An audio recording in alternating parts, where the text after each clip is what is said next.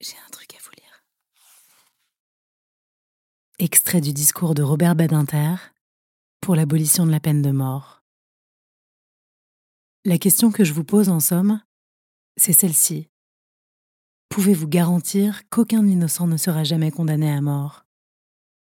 Pouvons-nous accepter l'idée qu'un innocent puisse être exécuté en notre nom? La justice humaine est faillible, et l'histoire judiciaire de notre pays, comme celle d'autres nations, a connu des erreurs irréparables.